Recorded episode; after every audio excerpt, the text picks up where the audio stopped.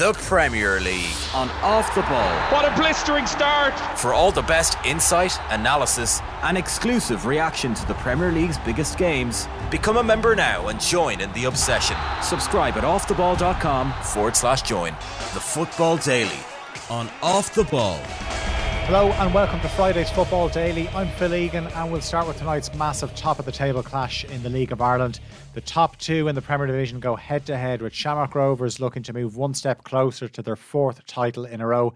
Rovers have a four point lead over Derry City, who could obviously close the gap down to a point. Rovers will have to do without Jack Byrne. Will Johnny Kenny return from Ireland under twenty-one's duty with a knock? He's not fully fit.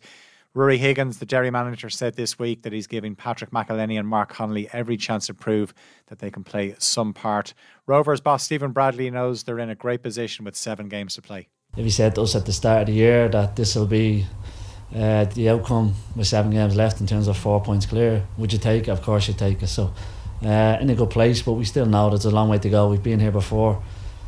Regardless of the result tomorrow night, we want to go and win the game, obviously, but regardless, there's still a lot of football to be played and I'm sure there'll be a lot of twists and turns uh, before the season's out. Kick-off at the Ryan McBride Brandywell is seven forty-five. That game will be on Virgin Media. It's also quarter-finals night in the F A I Cup. Bohemians, Saint Pats and Dundalk have all been kept apart. Pats have the best chance of securing a place in Europe through the league of the three clubs. Bows take on fellow Premier Division side Drogheda United at Weavers Park. Dundalk make the trip out west to take on runaway First Division leaders Galway United at Eamonn Deacy Park. Cork City, who are second from bottom in the league, play Wexford at Turner's Cross. There was a pitch inspection at half twelve today. The pitch was deemed playable, but another inspection is due at half four this afternoon with more rain expected.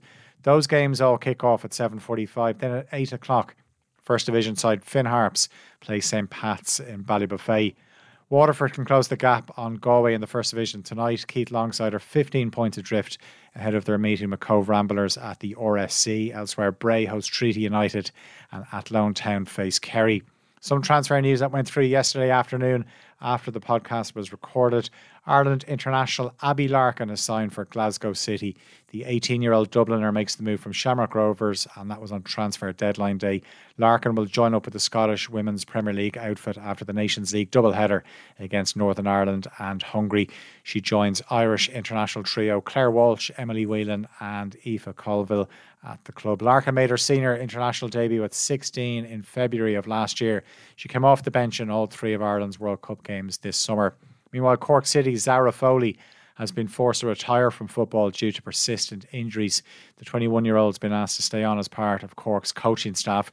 Foley made sixty-three appearances for Cork. She played at under seventeen and under nineteen level for Ireland, and she was handed her senior debut in October twenty eighteen against Poland when she was still only eighteen. Former Ireland international Kevin Colban can understand why Lee Carsley has been mentioned as a candidate to become the next Ireland manager. The F A I confirmed yesterday that Stephen Kenny will stay in charge for the rest of the Euro twenty twenty-four qualification campaign, and the association will decide on his future after a review of the campaign. Colban was on Off The Ball Breakfast earlier on to outline why his former teammate is so highly rated. When Brentford were really on the upward trajectory, um, and he was the guy that they had they had... maybe highlighted as the guy that could take them through. He was caretaker manager there for a few months, uh, offered the job on numerous occasions, and he, he didn't want to take that job uh, because it wasn't the right time for him in his own trajectory or path. He, he's, he, he's got a plan. He's, as I mean, I said before, he's he's not new out of the game. He's got a, a very clear vision on on how he sees his career. It's not just a, you know, a, a six months or a two year gig as a, as a manager and then float into the background. He has really, really thought about the, the, the path that he's going to take and where he is. As I said, he's nearly fifty, so he's it's been this has been fourteen years in the making for where he is right now. And looking back now, you know, the conversation that we've had over the years, uh, Lee and I, he was right and I was wrong. But um, he's he's certainly his reputation is sky high for a reason. I've you know when he had the Manchester City job, you guys know he, he was I was working with you guys at the time. And he was living in Manchester. He was living in my house in Manchester at the time. So he, he he's had probably the best gig in youth football in, in Man City. He worked, you know, he brought through Foden, Sancho, Diaz, and, and numerous other players that have come through at Manchester City at that time. And you only need to speak to those players to recognise the uh, the impact that he's had on their careers. And yes, I think we all recognise it's still youth football, but he is working towards building foundations, building a real foundation for him to sustain a career in, in management when that comes around. Everton are set to have new owners after Farhad Mashiri agreed to sell his ninety-four percent stake in the club to American investment fund seven seven seven Partners. The sale is set to be completed by the end of the year. Mashiri invested in Everton first in twenty sixteen. He spent almost six hundred million euro on transfers, but the club only avoided relegation on the final day of last season. They did it in the second last game of the season before that, and Everton are eighteen in the press, one point from their opening four games. Their next game is against Arsenal at Goodison Park on Sunday. Strangely enough, Arsenal have a poor record at Goodison. Everton won this game one nil last season. It was Sean Dyche's first game in charge. The takeover would mean that half of the twenty Premier League clubs are American-owned. The Miami-based company own a few clubs, including Sevilla, Genoa, Standard Liège and Vasco da Gama.